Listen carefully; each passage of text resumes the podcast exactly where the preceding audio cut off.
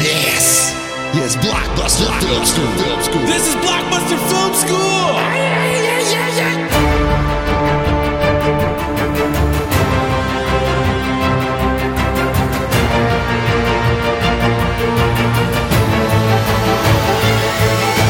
Listen up, you handsome bastards. Here we go, because guess what? You are at Blockbuster Film School. The bell is ringing. They ring a bell at school to train you like a fucking dog to show up, and that is the idea of school. I am one of your teachers of Blockbuster Film School. I am Alex Bonner, joined by your much smarter, much handsomer professor, Mr. Sweaty McSweaty Pants. Sweaty McSweaty Pants, aka Nicholas Souter. Hello. Hello, hello. How are you? I'm good. Also, for tax purposes, Yes. I cannot be listed as a teacher even on a podcast where it's a joke. That is true. That Yeah. is true. I can't be listed on any tax forms at all as I died in 1997. Uh, prank call, prank call. You've come to hear us talk about movies. That is why you're here. You're here to learn. You're here to learn from us wise, well versed morons of the universe who spent many, many years at Blockbuster Video and film school and other dumb places learning about pretend people on cinema. And I'll tell you, we have honestly one of my favorite. We're doing a genre this week. It's a genre that's very close to my heart. Spent a lot of time being kind of like sad boy. If you want to be a sad boy or a sad girl or somebody kind of like isolated or alienated, you just sort of pretend that you live in a dystopia. Can we just go with sad person? Oh, that's I suppose so. Yeah. Sad human. Sad sad human. Homo sapien. Yes. Sad, um, Homo sapien sapien. That's what it is. I know. Me know science now. Me talk good. It's let's, also let's just stay in one Just department. One lane, yeah, for sure. I hear you. So it is dystopian movies. Ooh. Spoiler alert, we already live in a dystopia, but these are sometimes more fun versions. Yeah, it's gonna be a whole lot less fun than in like a couple years. Mm-hmm. Although we do have like holograms and can talk to each other through screens on little tablets in our hand, which in the 90s would have been a straight up Yeah. fucking sci fi movie. We'll go into that. Dio's on tour right now. He's he's been dead for years. Have you heard that new Smashing Pumpkins record? It's dope. I'm going to wear my t shirt extra large. Well, we're going to go into it, but before we do, Hey, I have a question, Alex. Yeah, what's your question, Nick? What? Alas. How are listeners and maybe myself, because I didn't do any research in this episode, supposed to know? Sorry, sorry, sorry, sorry, sorry, sorry. How are our listeners? Mm. Mm, that's the Arf, cover. Yes. How are they going to know the difference between dystopian Mm, and post-apocalyptic? that's true, as well as time travel sometimes and uh, interdimensional movies. That's a very good question. Let's have a little conversation about that. yes. My argument, my dissertation that I wrote to get my doctorate at Harvard was that dystopian movies are about a dystopian society and that the dystopian society is the point. It is the thing that guides the movie. The society being fucked up and being the wrong thing is the defining characteristic of the movie. And there also has to be, I'll preface this as well, there has to be a society. So the big difference with this would be like post apocalyptic movies, like, say, Mad Max or. Waterworld or some of the Planet of the Apes movies, some of the vo- zombie movies. We'll get into that. But if the movie is that the society is currently collapsing because of the apocalypse or is fully collapsed, I would not call those dystopian movies. I would Okay. call those apocalyptic or post apocalyptic movies, and they are their own genre. However, we'll get into this one. Where would you place the movie Death Becomes Her? Where would you is Romancing the Stone a dystopian movie? Because you have to make out with uh Michael Ian Black. Jesus Christ. What a Douglas. fail. Michael Douglas. Yeah. One of the greatest scenes where you throw a giant brick of weed on a fire and then get super high because there's a bonfire of Yeah. weed and you're next to a skeleton. That movie's actually dope as fuck. I'm It just is. and Yeah. I love Michael Douglas. I was just being a smartass.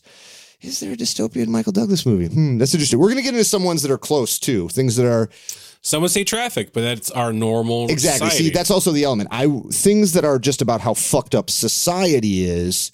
Things movies like say Saving Private Ryan is dystopian, but is not a dystopian movie. Yeah. It is about how dystopian we've gotten as a culture, as a society before. But these are movies that are fictional dystopians, a lot of times to prove a point, right? So Yeah. we'll get into that a little bit as we go through. But the dystopian future or side reality is trying to tell from an artistic cinematic viewpoint something about our current world.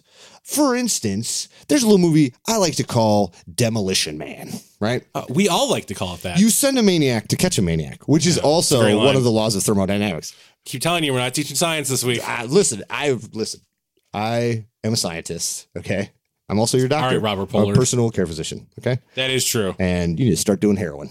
So we'll go into it. But Demolition Man, for instance, is one that's very close to my heart. It's maybe the first movie that I ever recognized directly as being a dystopian movie, that the setting was what was critically important. I had seen other movies, and we'll go into a big one where there's a big debate over it. And we'll go through the history here in a little bit. But for me, Demolition Man was the first one that I ever saw that I was like, oh shit, this is about the society and about how sort of a punctuated equilibrium in the society is the whole point of the story. So, what was your first dystopian movie that you ever saw or recognized as being dystopian? Uh, I definitely saw Demolition Man when it came out on HBO, Hell yes. but I think the one that registered the most with me would be Gattaca Oh, hell yeah. because I was like, oh, I'm definitely one of those people not getting on the spaceship. yeah, I think if- oh, That hit really close yeah. to home. Yeah, if, if they're getting rid of people with genetic flaws, Yeah. I'm way out. yeah, but also it's like if Ethan Hawke can't make it, what chance do I have? Just because his heart doesn't work all the way? Yeah, What for the real. crap? Although apparently they were really into like women with really long fingers and like gigantor eyes. Like I love Uma, but like Yeah, She's half alien. I mean, we all know this. right? Obviously, yeah. Obviously. I mean, that's science. that's why her daughter in Stranger Things doesn't look like either one of them. That's she looks oh like a my weird God. alien. Oh my God. Spoiler alert. We figured it out. And the podcast. anyway, um, Can I go to sleep now? it may all sleep. All right. So let's go through the history a little bit because it's all over the place. And we'll kind of talk about this a little bit too of whether it is a dystopian movie or not. And I think everyone agrees the main consensus is that the first dystopian movie is Fritz Lang's Metropolis, which the first one, I will say, there's a version of it from the 80s that Giorgio Moroder made that has a lot of cool music in it. It's very 80s and synthy. There's also a really cool uh, version that Criterion put out that has what they believe to be some of the original music that might have played with it. That's awesome. It's just, it's uh, either one. Check them out. It's hilarious because at the time it was kind of regarded as a masterpiece technically, but panned as a story and very ironic because it came out in the Weimar Republic in Germany, part of the German expressionist stuff, which we'll do an episode about. One of the more influential periods of cinema of all time. This is the first film that UNESCO put on their World Heritage like movies list, It's gorgeous. it's it's gorgeous. The story is timely. It's incredibly important about corporations fucking over everybody and using you against yourself and turning everyone against each It's a other. masterpiece. It's a masterpiece. It also has some of the dopest, weirdest, like girl robots who you're like, why am I attracted to girl robots now? Why am I watching this on Pornhub? What's wrong with me? That's the kind of thing that Metropolis does to you. It gets inside of your head and it lives there. Big surprise, like a lot of weird German art. But that's the first one. And it almost perfectly explains what I was saying about the dystopian movie, about that the point is the world. The characters are you and me. You Yeah. are still humans, but you are in this weird world and you automatically empathize and connect with those characters because you're in this weird world. And then the weird world becomes what's important. So that comes out. And then there's this thing that's like World War II. If this you little thing. right World War Less, II. it was like a six month It stretch. was like right? a thing. It was like World Yeah. War II, Secret of the Ooze, and it came out. It was kind of a bomb. It was a fail. Not so good for a lot of people. No. But then, big surprise, America kind of goes into a golden age after World War II. And the golden age of Hollywood, some people might say it kind of begins in the 30s, but it definitely in the 40s for sure is there. There's interesting arguments. Um, super producer Brian Tepps brought up maybe like The Wizard of Oz, which is an interesting one, although that's kind of a fantasy movie, dream sequence, but it does involve a weird dystopian world in which you are a character who is there. You follow along, you are empathetic to Dorothy. You sort of are by proxy Dorothy. Their leader's also just full of shit. Yes, honestly, you know, Who would have thought that could happen? it's literally like a fascist crazy person who has Yeah. like a flying monkey army Yeah. and a dipshit. Which, if there's any, it's basically like being in Italy at any point in time. or America right now, Yeah. the It's a I'm bunch Italian, I can of say a that. bunch of fascists with flying monkeys, or their opposition is a kindly-hearted lying moron who doesn't know what they're doing. This episode is depressing the fuck out of me right now. Dude, dystopia is good. It is literally Greek. It translates almost perfectly. Dystopia means bad world. That's what it means. Yeah. Utopia means good world. But it's fun because you live in the bad world when you're there. And we'll get into this, but Louis B. Mayer and Fritz Lang kind of set the tone with Metropolis and Wizard of Oz as these things. But there isn't a big element because when- sci-fi in the 40s and 50s becomes way more about aliens, Creature features. creature features, and if there is anything that's it's a big in giant ant. Exactly. The ant who had sex with your mom, or the I hope it's my a Oh, black other. guy moves into your neighborhood. really nightmare stuff for I hope that ant was like- 1950s American white morons. And if there is anything that's global, it's more like a Mars attacks thing. It's more of an apocalyptic thing. It's more aliens coming and fucking getting nuts on everybody. And then you get into the 60s, and the 60s starts to have more stuff.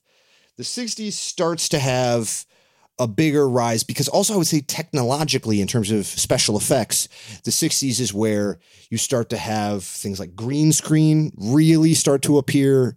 Uh, you start to have miniatures. O- Obviously, there's always been Matte paintings. matte paint. Like there had always been those things, but only for like the super highest David O. Selznick fucking Gone with Yeah. the Wind kind of shit. And now they're becoming cheaper and they can be in smaller sci-fi stuff. So people start doing things like Alphaville and uh, Seconds. seconds. And there's a movie called uh, Colossus, which is about a super. I am a supercomputer from the future. I love to have sex with fucking other computers. You guys need to get in board. This is how. It's a weird movie. Smithers, you are so good at turning me on.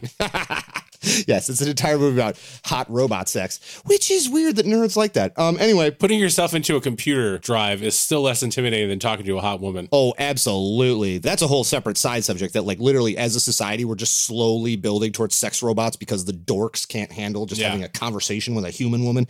It's terrifying. Um, But in the meantime, in the 40s and 50s, you kind of have some of your best dystopian writing, right? And everyone probably thinks when you say dystopian, dystopian future, it's probably George Orwell, it's probably 1984. It's still amazing. If you've never read 1984, I know you're like, this is a movie podcast, bro. I don't like reading. I got hit in the head once when I was a kid and I can't read right all the way. Like, I understand. Okay, we haven't made enough episodes yet to just like straight up insult the audience. Listen, I know, but I'm saying it's a really cool book. You will like it. George Orwell is one of my Get the favorite book on writers. tape. Get the book on tape. Watch the movie. Watch Yeah. 1984. But it's- Blockbuster Film School. Don't read. The movie is kind of weak sauce. The couple of movies they made, but Aldous Huxley makes Brave New World. A little later on, uh, Margaret Atwood would write Handmaid's Tale. So you have a lot of these dystopian future novels. Ray Bradbury writes uh, Fahrenheit 451, Fuck yeah. which is fuck yeah. There's a lot. There's a lot. I'm sure I'm forgetting a bunch, but there's a lot of fuck yeah dystopian stuff that happens in literature during the time that it's kind of not existing in movies. When was Atlas Shrugged written? That was in the 60s. Oh yeah, right? yeah, that's a real classic. Yeah. That's a real classic. Uh, that's that movie about the lion that talks and the, the hyenas are with the lion, right? And uh, yeah, Mm-hmm. There's the and they- wardrobe with all the Turkish uh-huh, delight. uh-huh, and there's the warthog and the whatever Tamoon is, and they sing. I don't remember. Don't worry about it. Okay, great. Uh, Or as they say in Atlas Shrugged, Akuta Matata. or as John Favreau said when that movie came out, don't worry about it. yeah. It's fine. It's fine. It's fine. fine. I'm still an Iron Man. I still run Marvel. It's fine. Um, so there is one that I have to bring up, which I am a huge, huge fan of. And if you've never seen it, it's the first one I'm going to say you have to watch this. Some of the effects are dopey and kitschy, but the music, the acting, the writing, even is still dope in the craziest way. If you've never seen Logan's Run, you need to watch Oh, yeah. Logan's Run. It is about these future cops who are called Sandmen, who, when you turn 30, you you get sacrificed. You get sacrificed. They don't call it that.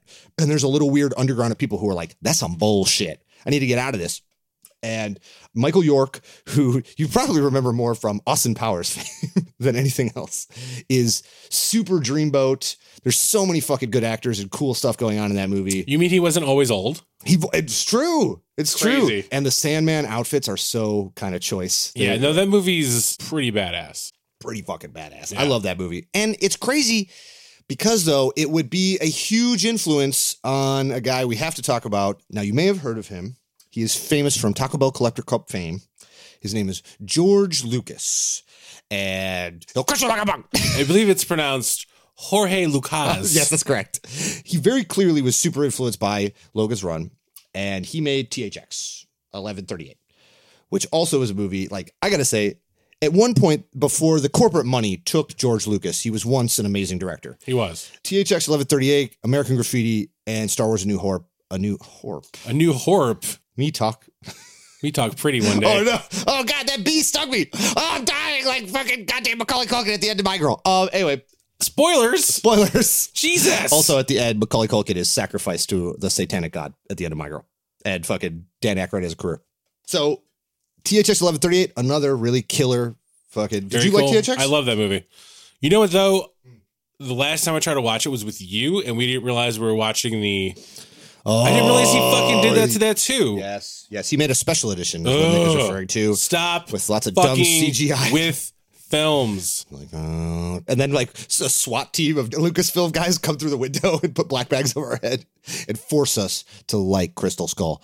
Never seen it. Eh, don't worry, you're not missing nothing. You should be ashamed of yourself, Steven Spielberg. Though you still have some talent. Okay, all right. I don't know. We watched Bridge of Spies together. Do you really want to say that? Uh, You know, well, we'll get into Ready Player One is also a dystopian movie, I didn't see that. and it's uh, I kind of like the book, but the movie's kind of dopey. But it's still like Spielberg knows how to still fucking make a crazy, zany, big budget action movie that's like banana pants. Like anybody who says that movie's not banana pants is lying. That is some crazy shit. I think he kind of like basically got that like Bridge of Spies. Like secretly, everyone was like, "That movie's boring as shit." He's like, was "You so want boring? I'm gonna put every character who's ever been on pop culture on a screen all at once. You want boring? Like." Calm down, Steven. He's got coke all over his face, just like fucking Al Pacino at the end of Scarface. So that leads us in because I would make the argument that Star Wars, A New Hope, all of the Star Wars movies are a dystopian movie Dystopian universe. dystopian universe, big time. You have to live on a stupid fucking oyster farm with your dumb uncle and aunt, and you got to buy like droids and shit at a yard sale from fucking Jawas. And I don't know if you guys know this, but Star Wars is a big hit. S- some people like it. I never heard of it until like two two Two years weeks- ago. yeah, right. Yeah, it made a few dollars, Two tree bucks. two three bucks.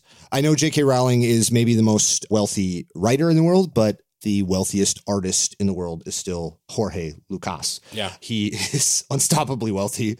He literally could just like take the Joker in the Dark Knight Returns, like a billion dollars in cash, and light it on fire Yeah. and just be like, I've got another 60 of those clouds. Like, but it revitalizes the whole genre.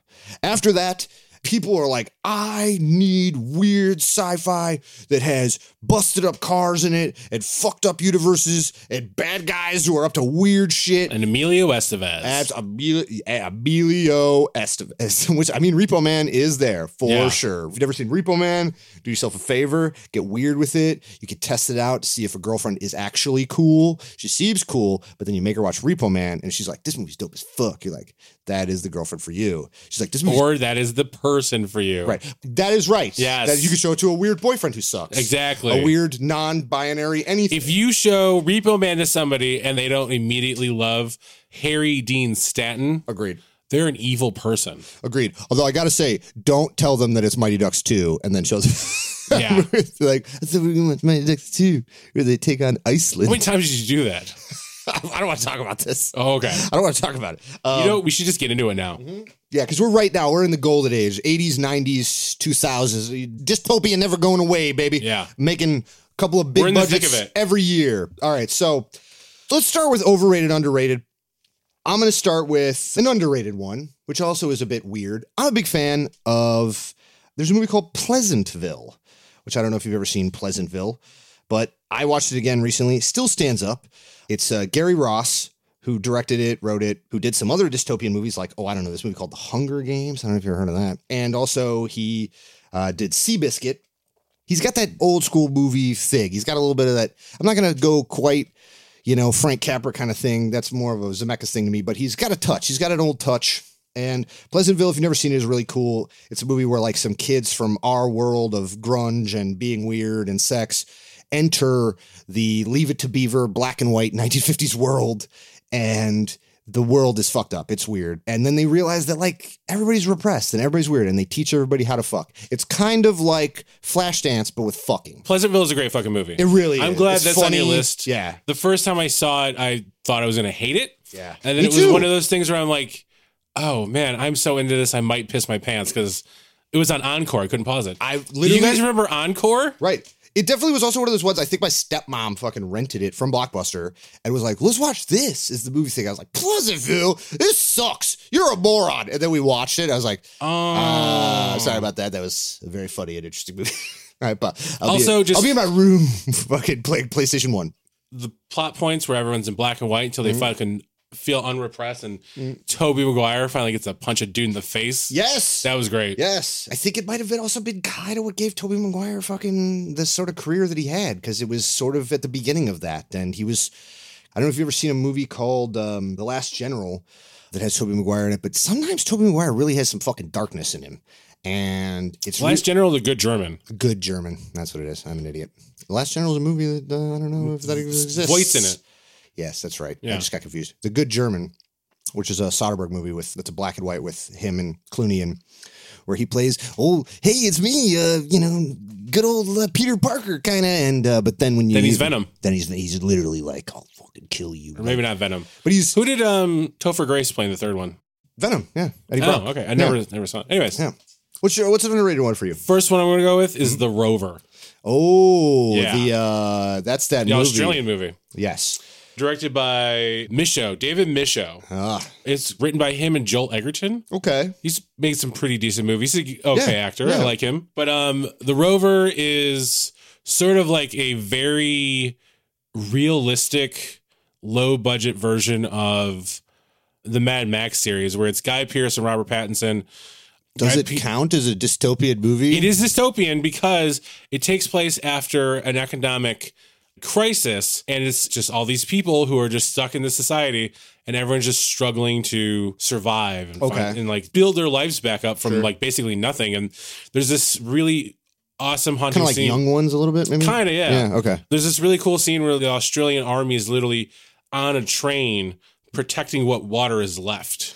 Oh, weird. Yeah, it's super weird, but basically, our Pat is a criminal and he gets ditched by his brother and his cronies because they fucked up some crime thing. I don't remember the backstory, but um, it's sort of a bummer. Yeah. But him and Guy Pierce get hooked up and they go on this like road movie to find because they steal Guy Pierce's car, and essentially what he needs to move on with his life is in the trunk of that car. And it's just like all these people, and they're just all stuck in this shit situation. You're saying that's underrated. I've been talking about it since it came out. I don't feel like anybody's really seen it.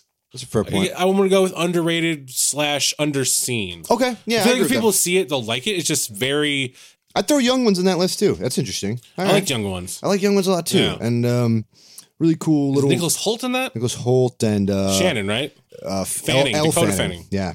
The- Oh, L Fanning. You're yes, right. You're yes. right. Dakota Fanning's on anything unless it's on TNT. The, I didn't want to say the superior Fanning, but I mean, let's face it. It's a Uh, superior Fanning. Also, not a jab at her or TNT. No. oh, Okay. So transition with that as well. Okay. So look, I like Neil Blomkamp. Okay. District 9 is not underrated as a dystopian movie. It is kind of exactly rated correctly. And it was a breakthrough. It was an absolute mind blowing, weird experience. I love that they just used all these weird South African actors that they knew. It was a huge metaphor on apartheid and still the mayhem that goes on in South Africa. It's a really cool fucking movie. It's a dystopian movie. But then Neil Blomkamp begins to make a bunch of other dystopian movies that are mediocre as shit. I'm sorry, Neil Chappie. Blomkamp. Uh, Elysium. Elysium, particularly. I even have a soft spot for Chappie because it's just bananas and it just Yeah. has Diane. That's got Wood. Wolverine. Yeah, and Diane Wood, and it's just nuts. And he's like, I don't give a shit. I'm, I'm gonna make Short Circuit, but it's gonna be completely fucking insane. I'm like, all right, uh, that I Less racist. Also, yes. Well, sorry, Fisher Stevens. It was the 80s. he is an Oscar now. He doesn't Yeah, I give a know, shit. He doesn't give a shit. He was also the bad guy at Hackers. Is Hackers dystopian? I don't know. Hackers is the biggest fantasy film we will ever bring up. it is the most science fiction of all science fiction. Uh, so Elysium, I would toss to the overrated, although I think a lot of people kind of panned it, but it was big budget. I mean, it's his follow up to District Nine, and it has Matt Damon and it has Jodie Foster. Excuse me. I was not prepared for that. It's you know he fucking knocked it out of the park with District Nine and created this huge across the board mega hit that no one was ready for. And then he followed it up with Elysium, which was the most by the numbers cheeseball what studios put out of sci-fi dystopian stuff. Sigh. Okay, so what's another? What's either one? You got a Overrated. I'm gonna go with Equilibrium. Hmm. That's that Uh, movie about Christian- float tanks. Yes. Oh, okay. Starring and only starring uh, Werner Herzog. Yeah, it's just sitting in a tank and the bear. He You just hit him with a is microphone. The nature of man. Yeah, okay. Uh, no, it's a um, Christian Bale movie. It came Okay. out like right after The Matrix, Yes. and um, Which uh, we'll get into that because The Matrix is one of those movies that's like Nirvana. It came out and was like a revitalization of the dystopian future movie. Uh, it blew the fucking doors off. And then, much in the same way, Nevermind comes out. And then every music executive is like, Where is another Nirvana band? Give me another one. Are you another Nirvana band? They're like shaking. Fucking the guys from Pearl Jam, like, I don't know. Like, Equilibrium. I don't know. Like, I'm gonna go overrated just because I saw it when I was younger and I Yeah. thought it was pretty decent. Sure. Mm. And then I rewatched it. I was like, oh, either this movie sucks or I'm a schmuck, and I refuse to consider myself a total schmuck. That Maybe I- it puts. yeah, you're more of a putz. You're, Thank you. You're definitely not. a No, putz. but like the whole thing for this movie was like gun foo or some shit. Mm-hmm. they got like the dude who did some like much better Japanese action movie and they brought him over here and made him dumb down his shit. Mm. It just it's not like that good and it looks like The Matrix if it was directed by the dudes who you know, I'm going to stop there because this is Yeah. leading to a Columbine joke. All right, Th- so it those looks- Columbine douchebags ruin the fact that fucking long black jacket, long black shirts with guns is a cool look. Okay, Yeah. it's a cool sci-fi look, and those turds ruined it by being psychopaths. They are shitheads, and I don't believe in heaven or hell, but hopefully, Yeah. fucking, they're being douchebags somewhere in the Yes, karmatic reality. This is a very strong stance for this podcast. Yeah. But we are anti Columbine. Columbine was a fail. Uh, but uh, um, an overrated. Okay, same thing. Hopefully, Suzanne Collins is not mad at me. Hopefully, a bunch of people are not mad at me. But I thought the Hunger Games was lame. I'm sorry. I, I've never fucking seen uh, it. Like it's the Running Man, which maybe on the underrated in my opinion, but it's like sheer 80s Wait, man. is that is that Schwarzenegger or is that Hoffman? Do you know who it is? No, you're right. I have to. Yeah. uh, I'm the running man. I have to fight the I governor always- of Minnesota. Like, I two always- governors in that movie. I two know, governors. Two governors. Yeah. There's two governors in Predator too. Yeah. The same ones. Yeah, this exact same ones. I always confuse Running Man with Marathon Man. Right. Marathon Man is an awesome movie. It's amazing. It's an amazing movie, Yeah. but not dystopian. Really No. cool. Also, the, the William Goldman books. There's three books that are about that whole thing. Are amazing. William Goldman, a really underrated writer. But uh, Hunger Games came out. It is a huge hit. It's popcorn. I'm not saying it's terrible. I'm not saying it's like trash. It's The Running Man with CGI and with Jennifer Lawrence acting her ass off. With fucking Woody from Cheers acting his ass off. His name's Woody, by the way. Yeah, he's Woody from Cheers. Yeah, I know. Yeah, That's it's weird. weird. It's weird. Yeah. It's weird. It's meta. Um, yeah, it's like how every Tony Danza character's name is Tony. Weird. It's not like he was a boxer for a while and he can't get yeah, his it's name me, Tony right. Danza. You know, a lot of people come up to ask me and say, "Who's the boss?" And I'm gonna say, "You know what? It's definitely not me. it's someone else. It's probably you know who it is. It's fucking what's her face, Aunt May. Marissa Fucking- Tomei. yeah, who looks fucking. She wasn't in Who's the Boss. I don't give a shit. Oh, okay. She's fucking bangerang as fuck still. It's crazy. Anyways, It's amazing how much of this Brian's cutting out like mentally right no, now. no, this is important. This is our fucking entire thing. No one's cutting anything. All of it stays in. All these hot takes. Okay, so also something in dystopian. We have to go into this because basically this could also half be called the Philip K. Dick podcast because Philip K. Dick stories all got turned into movies, and all of them are, for the vast majority, dystopians. That's what he wrote. Yeah. That's that another He person. was a man who was not having the time of his life. No, but he's an amazing writer, and his sci-fi in the '70s changed the whole game and kind of changed Hollywood because you get in, and we'll get into this like Blade Runner, Total Recall, Minority Report, Paycheck, uh, Scanner Darkly. Scanner Darkly. So a lot of stuff that's good, a lot of stuff that's bad. I would say overrated. Minority Report. People like that a lot. I was like, so overrated. I, was saw it like, in theaters. "Ah, it's okay. The entire movie's a chase scene. Also, the sort of short novella that it's based on is really cool and really weird, and based around the idea that like if you have these weird psychics who already know the cops are not really cops because the psychics just say what's going on. They're like, "This is what happened. This is who did it," and then the cops just go get it. But then It's like somebody hacks the psychics with drugs, and it's really psychedelic and weird. And that's kind of what's in the movie, but then they turn it into a thing where Tom Cruise runs around and punches people, and Colin Farrell's like, "I'm the guy," and "You're- "No, you're not the guy." And they they kiss. They should have kissed at the end. Brian, you got the Wi Fi, right? Can you No. pull that up right now on YouTube? But Tom Cruise has to stand on an apple box in order to. I'm assuming he just has like another child holding him up. He's like three. He's like second in command of Scientology. He has like people who just lift him up. That's their whole job.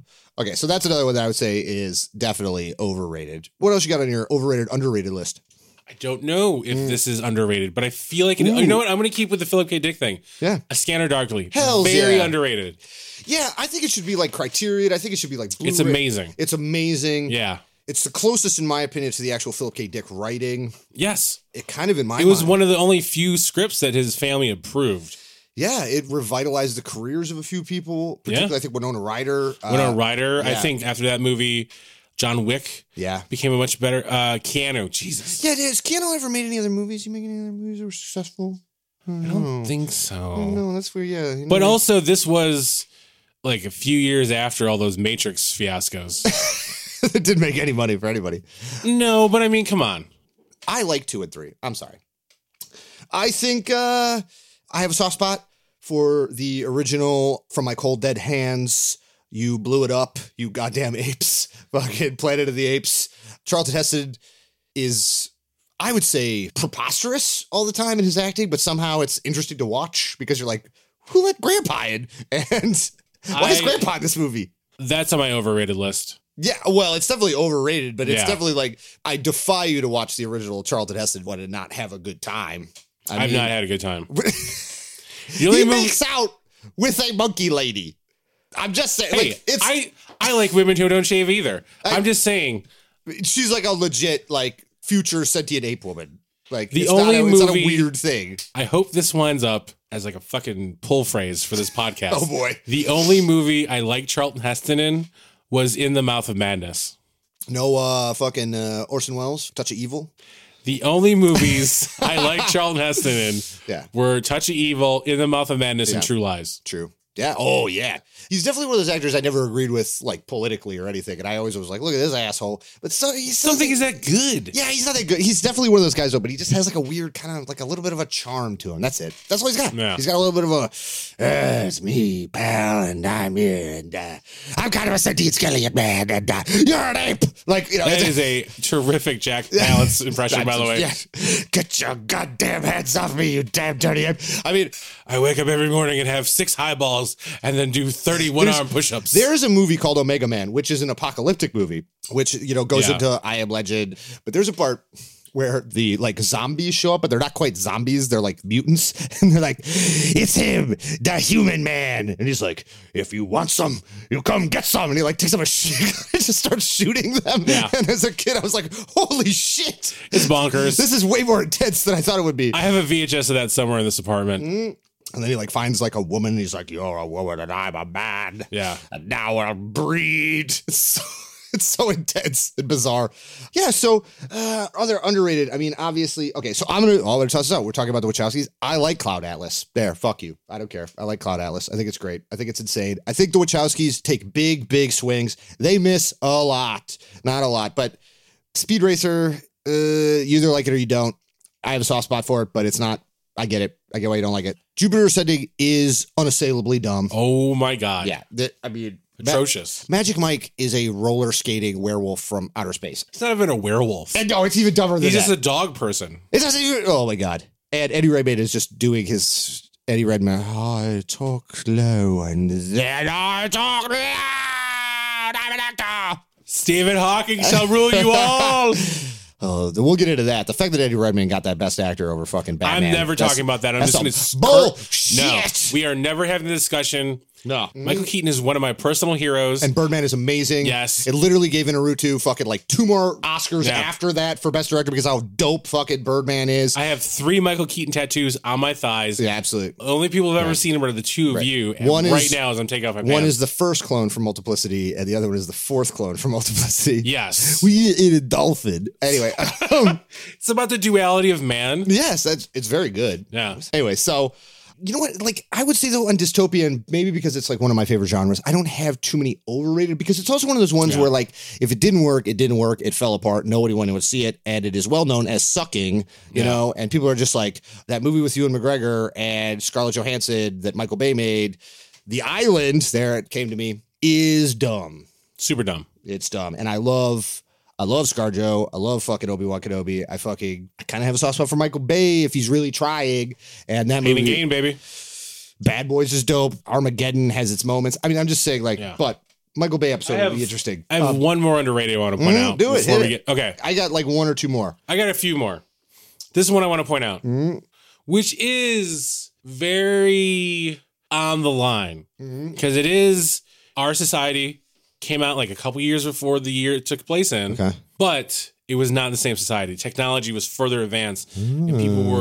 were selling each other memories that they were recording. And it's the Catherine Bigelow film Strange Days. Ooh, no, see that's definitely dystopian. That's dystopian as Yeah, fuck. for sure. I love that movie. Absolutely. It is a little uh, trigger warning. If anyone's gonna watch this, they haven't seen it. It's a little heavy on the rape, Uh, but just just a touch. just the touch. Just don't watch, you know, the middle forty minutes of it. That's but, like if, it's like if you bring up any of the like Cronenberg ones that are dystopia, like existence, yeah, existence. existence. I hope you're ready for uh, a lot of weird body dysmorphia and things coming out of stuff that looks like vaginas, but it's in like Jude Law's shoulder. Yeah. You know, it's like whoa. Anyway, Yeah, but no, uh, Strange Days, it's Ralph Fiennes, it's fucking Tom Sizemore, Juliette Lewis, that one dude who's in all those movies with the real low voice. Can't remember his name. Uh, he's not. An, he's not popular. Nobody gives a fuck. I always confuse him and James Rebar, but I remember James Rebar's name. He was in Alien Resurrection. He was Yeah, one of the hold on, guys. hold on. I know. Uh, uh, and Angela Bassett's in this film, and the other- she's fucking the other Guy amazing. who has that weird Yes, voice from exactly. Alien Resurrection. You can't. Yeah. He's the Macho Man voice. yeah, Never know his name. he's got the weird facial hair. Jean Genet uses him a lot. Exactly, He might yeah. be French. Yeah, honestly, That- I would not be French Canadian. c'est vrai. Anyway, um, But Strange Days is a fucking really good movie. It's uh dystopian. It's kind of a crime noir. Uh, yeah, absolutely. And Strange Days, I would definitely check out. Yeah. Had a great box at uh, Blockbuster. And Ralph Fiennes is like so out of character in this. He's such a sleazeball. Right. And he's so good at it. I know. Speaking of, though, uh, French people, Luc Besson and the Fifth Element is also something that blew my mind as a child. Also, truly something that was like, I was like a teenager, I guess. I when think that- that's rated though. What's up? I think that's perfectly I think it's rated. perfectly rated. I just Yeah. wanted to bring it up. Oh, yeah, like, no, I, don't, hey. I don't know if it's going to be on my Blockbuster wall. I don't know. If it it's gonna be probably on- won't be on my wall. Yeah, I just wanted to bring it up because it's a great fucking movie. And it also, I'll give Luc Besson because he was right at the height of being Luc Besson. His movies were dope, and he took Blade Runner. He took a lot of the stuff. It's a dystopian movie, but he always had like when he was really, really good, had a sense of fun, you know. And it was like it's dystopian, but it's crazy. It's like Yeah. if comic books truly came to life, you know. It's this weird, like, what the shit is this? has impeccable pacing. Absolutely, Like bam, bam, bam, bam, bam. Chris Tucker movie's had over. a whole career. I you know. Chris because- Tucker's never been as good again. No, he like stole the movie. Yeah. and Mm-hmm. It's like then- his fucking punch drunk love. Also, a great little period for uh, fucking John McClane there. He Yeah. really like was just knocking. He still gave a shit.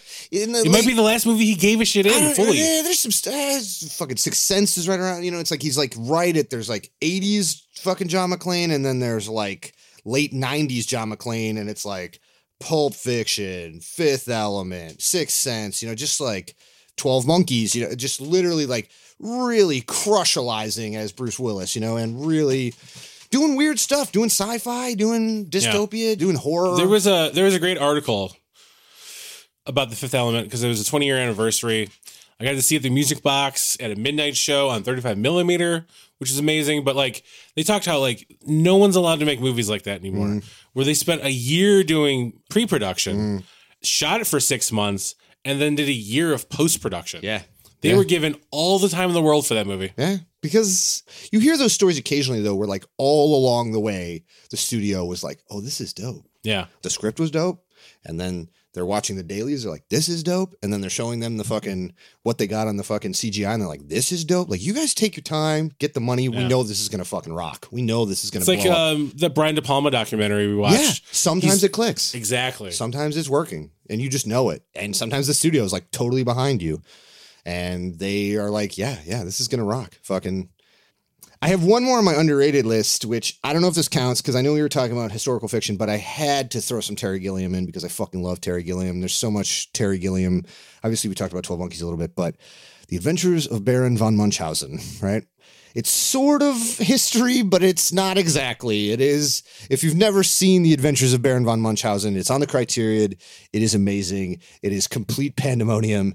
Baron von Munchausen was a sort of legendary character in Germany and uh, Bavaria.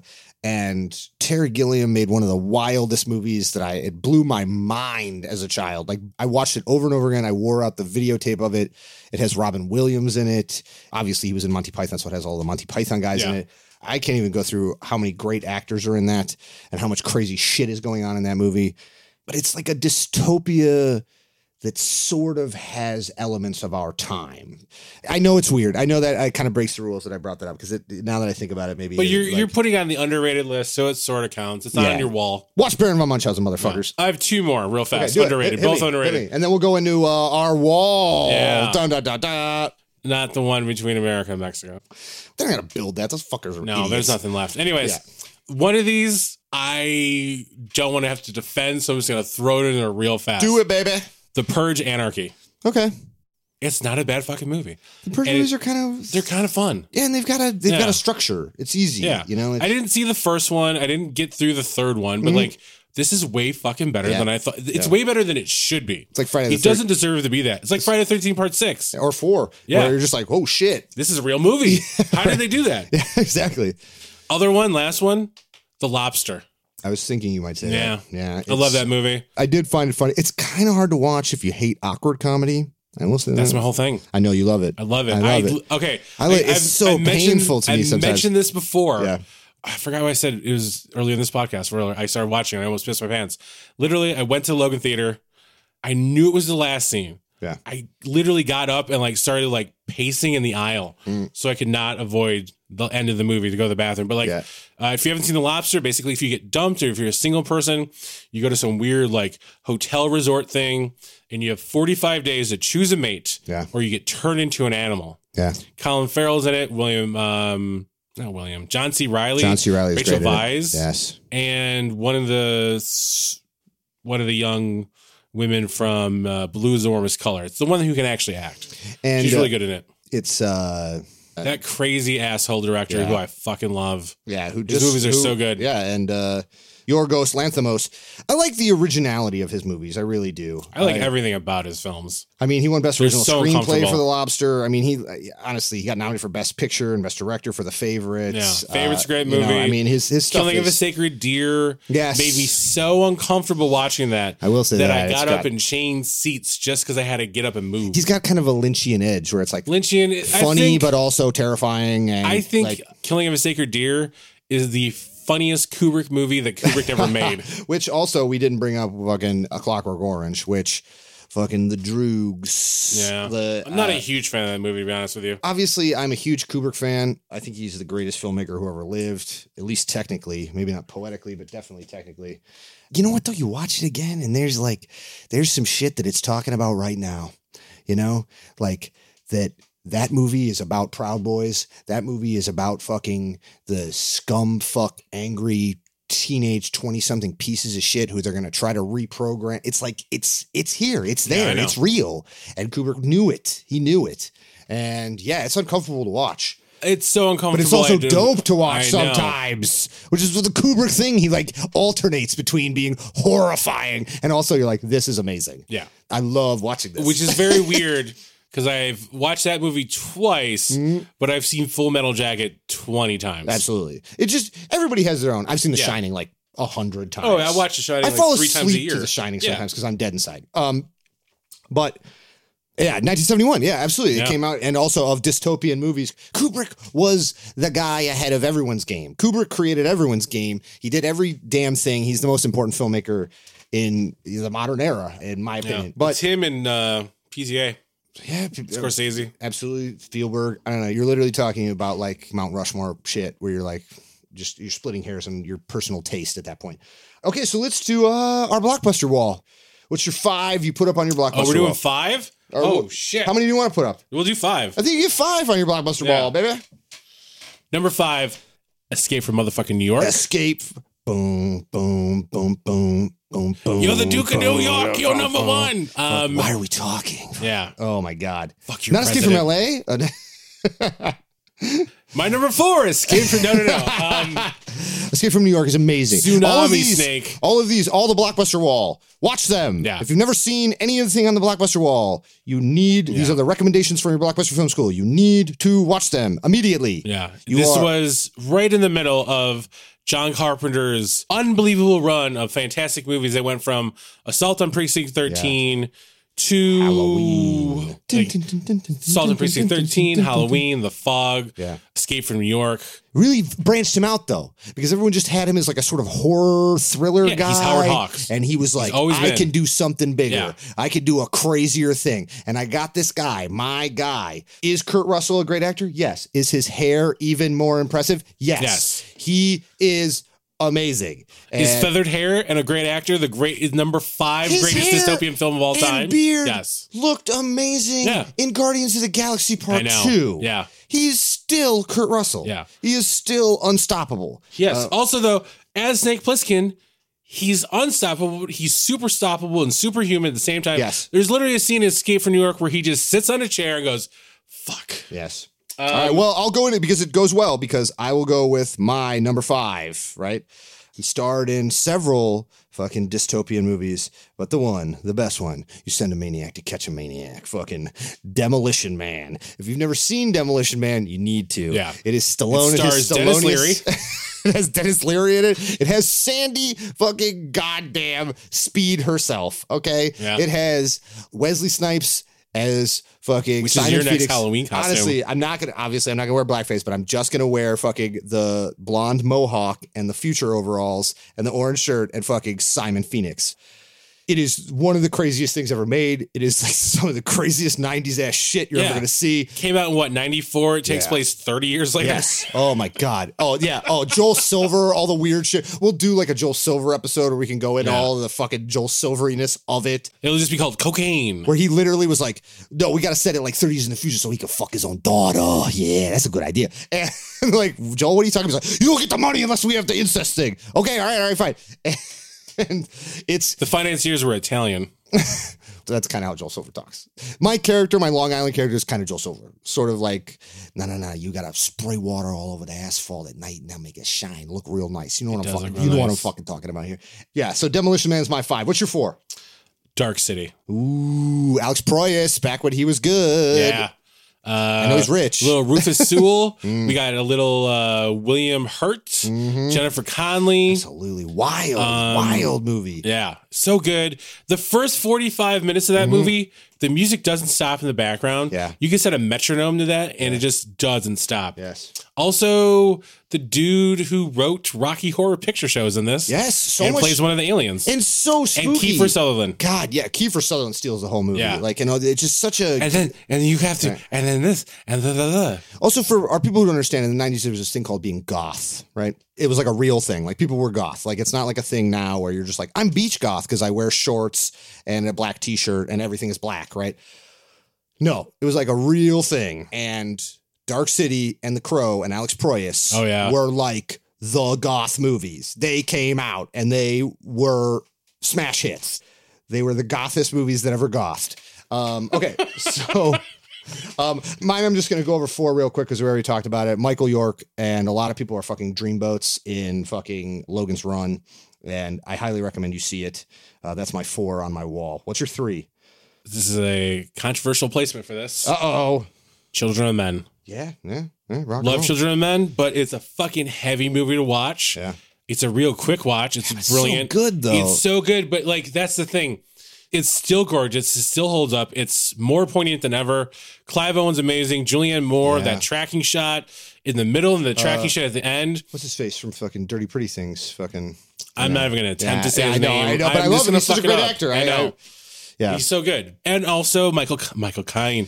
Alfonso Cuaron really fucking. This like, is his masterpiece. This is kind of yeah. Yeah. I mean, he made Ichu Mama Tambien, which is a fucking amazing movie. He made Roma, which is Like, amazing. Right. He made a lot of really dope movies. Gravity, but this is the one. This is it. It This all is comes it. together. Yeah. It all sort of all it's, of the, it's a perfect film. the Alfonso Cuaronness of it Yeah. all fits and works, and it hits. It's violent, but also poetic and paced and well acted, well written. More than like the other movies I have already on this list, the human element of this is so you fucking care about these characters Mm-hmm. so goddamn much. Mhm. Like him and Julianne Moore having the fight on the bus Yeah. about like why their relationship ended after their kid died. Like it's it's, fucked. really it's really It's human real, it's drama real. and you fucking care about them. Yeah. You get invested. It's one of the craziest pieces of not only just dystopian but sci-fi Yeah. altogether. It's amazing. And also when I watched, I saw it, I was younger.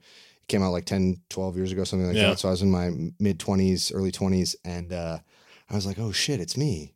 The character that Clive, O- he's like in his forties in this future of fuck up. And you're like, oh shit, that's us. That's us. Yeah. And it's not that far away. It was very interesting. My number three. So the top three were kind of just like toss ups for me of like whether they're one, two, or three. Three, there's a guy named Paul Verhoeven. And if you've never watched Paul Verhoeven movies, you need to, and you especially need to watch fucking Dead or Alive, You're Coming With Me. Uh, Robocop doesn't seem like a dystopian movie to you now because you're like, what? The corporations just run the world and just tell us what to do and take over the police force and uh, just have like cyborg people if they want. Amazon has a cyborg cop. Like, it wouldn't be that weird now, but then it was. And Robocop is the shit. And every time I literally have one of my friends or somebody who's like, I've never seen Robocop. I just thought it was dumb. And then you show them Robocop and they're like, it is not just a cool piece of sci fi or dystopia. It is an amazing masterpiece of cinema. It is Paul Verhoeven's masterpiece. It is incredibly well executed. And another one, like De Palma said, where everything came together, everything worked out perfectly. They had this weird idea you know, Terminator came out, and so all the movie studios were struggling. They were trying to figure out like another robot cyborg movie. And these guys came up with this idea about a robot cop, and they had all these weird ideas about anti corporation bullshit. And it just so happened that there was this master working in the Netherlands, Paul Verhoeven, doing his own thing, and nobody really realized that he was this almost like, I would say, not quite PT level, but right there, like true. Like I love Paul Verhoeven. I love his movies, and they brought him on, and they didn't realize they were getting like this guy who really understood art, but also action. And Peter Weller is one of two American actors who've ever been in the Royal Shakespeare Company in England. Him and Darth Vader. I mean, and it's literally like it's a cr- Hayden Christensen? no, fucking the voice of Darth Vader, fucking James Earl Jones. He's also from Wisconsin. He's from Stevens Point, Wisconsin. I didn't know that. Um, James Earl Jones? no, fucking uh, or Oh, Peter Weller. Um, okay. But yeah, do yourself a favor. Do yourself a fucking goddamn favor and watch RoboCop. RoboCop is one of the best Yeah.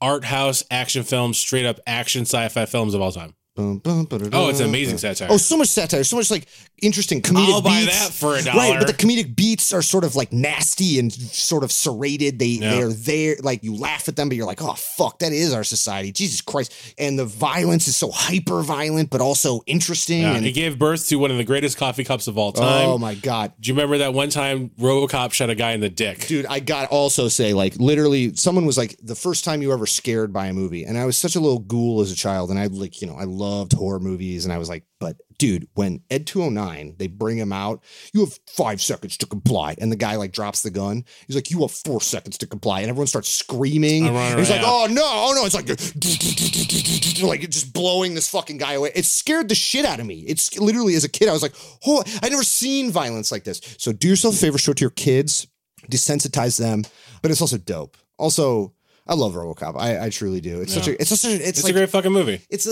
it's a redemption fucking resurrection a weird analogy about American society of like it's fascinating. It's fascinating. All right, so uh, what's your uh, what's your two? My number two is the remake of RoboCop. Oh. I'm just kidding. I'm just kidding. I'm just kidding. I'm trying to see if Alex would jump over, uh, the, jump through the room and just hit me. I was like, it's like This is gonna be super obvious. Mm-hmm. Uh, it's Gattaca. absolutely Love Gattaca. I'm glad you said that. 'cause Yeah. I- yeah, absolutely. Uh, Love Gattaca. Andrew, Gattaca- Andrew Nicole. Sorry. Yeah, no, exactly. Yeah, Mm-hmm. and Ethan Hawke, Jude Law, Uma Thurman, Tony Shalhoub, Oh yeah, so many. It's good- so fucking, good. Uh, what's his face? the guy who's fucking I know. Yeah, I I know. know. I know. I know. Uh, but what the, he's hilarious. I'm having a moment. He's fucking uh, Wet Hot American Summer. I'm sorry. Ken Um, Marino's first film. Yes, Ken Marino.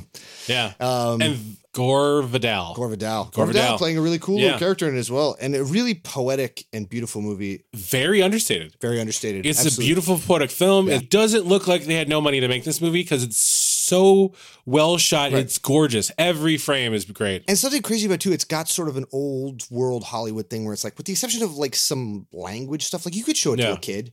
It has these beats. It's such a beautiful. It's also very timely as well. It's Yeah. about genetic creation of children and whether or not there will be a world where you're not allowed to do things because you didn't have the right genetic mutations put on you and but also now like the future is sort of like the white wall tires 1950s suits Exactly. it's a very fascinating idea of dystopia.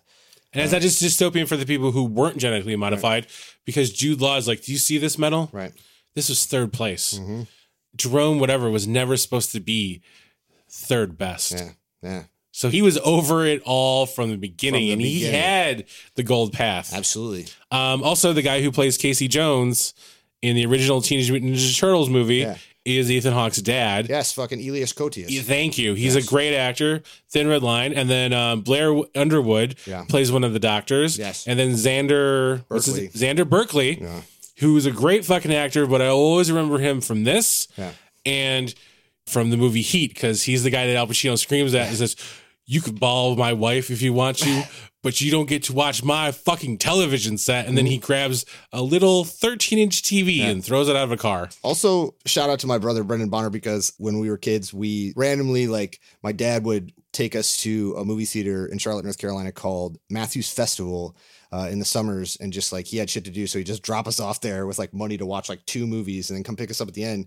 And we were we were good children. We would pay for the second movie most of the time, but. This time we we just randomly were like, there's a sci-fi movie called Gattaca. You know, in the pa- in the newspaper there were posters, and we were like, I like Ethan Hawke. Like, let's go see it. And we literally sat and walked out and then went back in and watched it back to back. We liked it so much. And nobody else was in the theater. Nobody else was in the fucking matinee theater. Yeah, And we we watched Gattaca two times in a row because it was so you wanna know my secret? I saved nothing for the swim back. Yeah, fucking exactly. it's amazing. Like, yeah, it's dope. It's Yeah. so dope. there's Um, a VHS copy of it at the top of that bookshelf. Absolutely. It's an it's I'm so glad you put it because all right, uh my number 2 is Battlefield Earth. Woo! Yes, thank you David Miscavige. Scientologists in the David front. Miscavige for life. Da, da, da, da, da, da, da, da. No, I'm just kidding. Fucking, You um, actually scared Brian Tufts. I'm coming in hot. I really like the movie Her. I really like Spike Jones. oh, nice. I really Yeah. like that version of dystopia that it's not so bad. It's just calm. Everyone's calm as fuck. Everything's boring as fuck.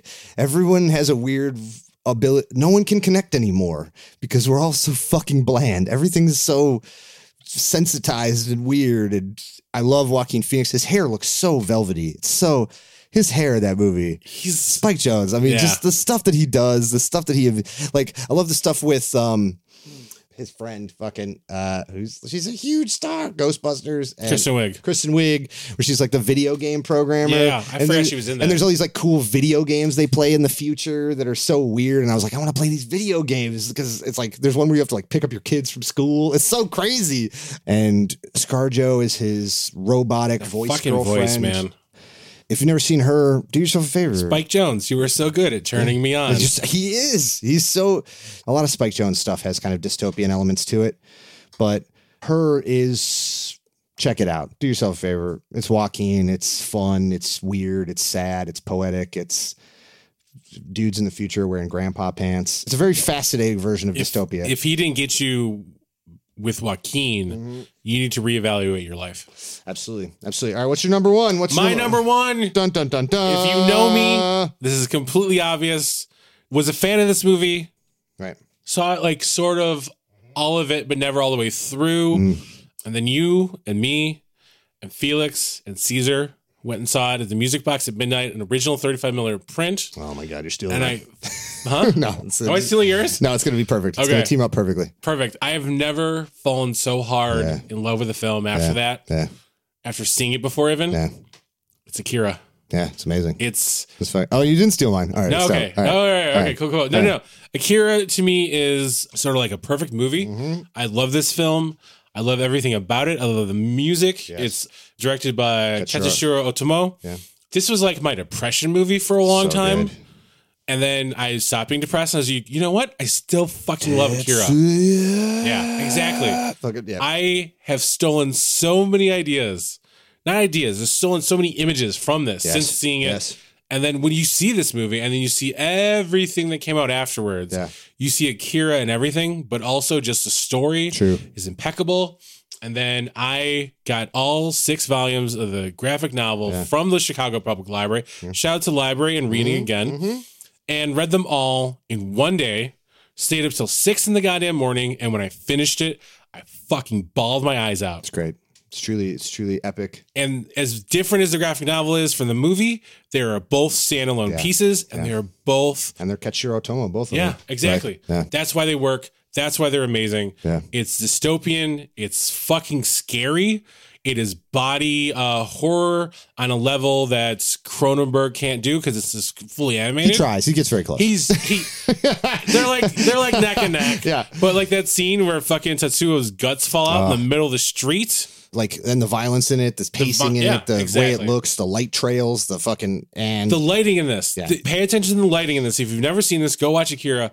There is It's- so much light in and I this. have to say this, it's not what you would think of anime. It's not fucking I don't even Pokemon. consider anime. It's not. It's it's like a Disney movie on fucking speed and crack and Exactly. acid. It's fucking they invented 30 colors for this yes, film. Yes, And then also, like you said, the violence is insane, but also the violence is kind of funny because one of the greatest moments in film to me is when one of the protesters comes out of all the fog and standing right there is a riot cop. And the, the protester's like bent over with his hands on his knees, looks over him, the cop just goes, "Poof," and shoots him in the chest with like a riot fucking bullet with a of with a the with a- canister. yeah, with another fucking gas canister. and just he like- just yeah, he's just out and Yeah. it's it's tragic because that's the world we're in but also it's hilarious because of timing Also, that fucking soundtrack rocks. Yes. I fucking. illegally downloaded that it took me So dope. two days to get it off of pirate it's bay on Spotify. not the whole thing Oh, weird. Okay, Yeah. interesting. Also, do yourself a favor, rent the like Blu-ray of it with the original Japanese. The ori- yeah. Fucking uh, do the subtitles because the the some of dub version there's no background noise it's they're- super weird It's super weird, and they literally got the guy who did the voice of Leonardo from the old Ninja Turtles cartoon to be fucking uh, Kaneda. It's fucking crazy. It's lit- why are you doing this, Yeah. uh, Tetsuya? Why would you do? And you're like, what is happening? Yeah. And they come just on dude Hollywood just didn't understand animation in the 80s. If they No. weren't Disney, No, they no did one not. no one knew what the fuck was Yeah. going on. They're like, I don't know. I don't give a shit. Um, all right, so my number one is the mother of them all. It will follow in with its sequel, but uh, the fucking the dystopian movie of the dystopian movies is uh, Ridley Scott's first masterpiece, which is fucking Blade Runner. Do Androids Dream of Electric Sheep was the book that Philip K. Dick wrote. It's the only movie that he actively worked on while he was alive. Harrison Ford, Rutger Hauer, Sean Young. I mean, just amazing character. Hannah. Daryl Hannah. I always forget that guy from. I always forget his name. Fucking the guy who loses his eyes or edward no, the james guy. almost No, the guy who makes the toys. The guy from fucking Deadwood. The fucking. oh yeah yeah, yeah. I don't know why they won't. Oh man, I fucking i love don't that. remember Like, his name Blade Runner to me was one of those movies that really changed my brain. I rented it from Blockbuster. I've said this before, but I owned like all of the cuts of it. It has a weird history, but just watch Final Cut.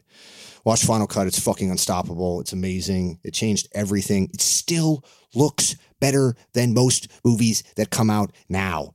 And it came out in the early 80s. It is an un it came out this fucking believable movie. it came out in theaters in 1982 the Right. same day that the thing opened Yeah, the and Vangelis both bombed Yes. Yes, cuz people are idiots. yeah The Vangelis soundtrack is fucking it's so amazing amazing.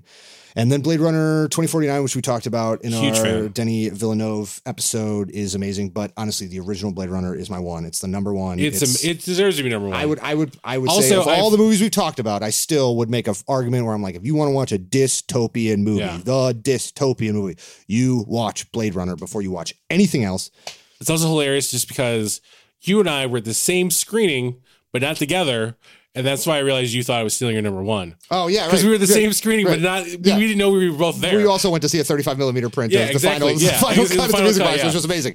Yeah, I mean, I'm sure we forgot some. I'm sure there's some that we didn't talk about, and obviously there's ones we'll get into. Obviously, real, real quick follow up Yeah. though for you. yeah, You said Ridley Scott's first masterpiece, or you're not considering Oh, I Alien guess a no, masterpiece? that's not true. All right, fucking Alien's fucking Sorry, unstoppable. sorry. No, no, you know, but uh, no, Alien is fucking unbelievable. It really is.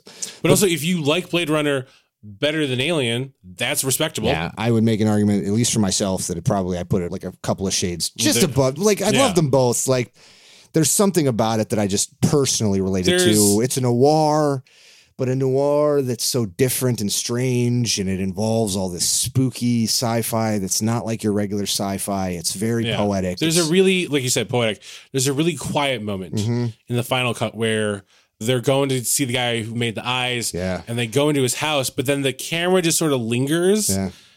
outside, and Yeah. you just see the world going on Yeah. for like four or five seconds longer than you need to, So and it's just so beautiful. so much of the world, so much of the world is happening, Yeah. and it's just there. You know, the, you find Harrison Ford, and he's at this weird food stand, and everyone speaks in this weird pigeon language of the future, and he's like noodles, noodles, fucking, and they're like, you know, speaking in this like half English or like part English, part Japanese, part Spanish, like weird street language, and he's like, no, no, no. It's, it's like every little piece is elite and on purpose, and It's an intricate, beautiful film. yeah, deliberate. Yeah, it's a very good word, and it's the nature of human. And apparently, Rutger Hauer came up with that Yeah. fucking speech at the end, the fucking, Fucking tears in love the it. rain, fucking, which if you've never seen is you know like use it as a fucking weird monologue to fucking audition for things because it's great. And if you don't know what I'm talking about, I'm not going to spoil anything. But the tears in the rain fucking speech is. It's a classic piece of cinema. it is. But yeah, so I mean, I'm sure we forgot some. There's so many, and I'm sure we'll get into it. Also, as we said, we'll do an apocalyptic episode. That's gonna Yeah. be fucking dope. We'll do a alternate dimension episode. That'll be dope. We did some time travel stuff. We're gonna do your favorite producer was on cocaine when he came up with that idea yes, episode. Yes, but the time. I mean, we just realized that time travel is big. You know, it's very, we ca- probably should have we, like even cut it down even more. Like even into time travel involving modern time, time travel involving you know, it's like things like that. Time. Time travel involving going 69 seconds into the future, sir. South Island Tales Forever. T- oh, so Southside Tales would be dystopian though. Yeah. I would say Southside Tales. Fucking, South Island Tales is dystopian because the time travel element is just sort of a whatever. It's fucking dope as shit. It's dope as shit. Well, all right. So that I think we did a pretty good roundup. Yeah. Uh, I hope you fucking had a good time. Nick, did you have a good time? I had a better time than I thought I would. Yeah, that's fair. I, uh, Teps, you have a good time? Alex, did you have a good time? Te- Teps, Teps pulled his pants down. I don't know what that means, but it's different. All right. So, like I said, Nicholas Souter, super producer Brian Teps. I'm Alex Bonner. I'm glad you came and hopefully you learned some dumbass shit. I'll tell you this right now you drive your car as fast as you want, you do as many drugs as you want, and you have a good fucking time because we already are in a dystopia and you live your life however the fuck you want. I love you. And we'll be back next week.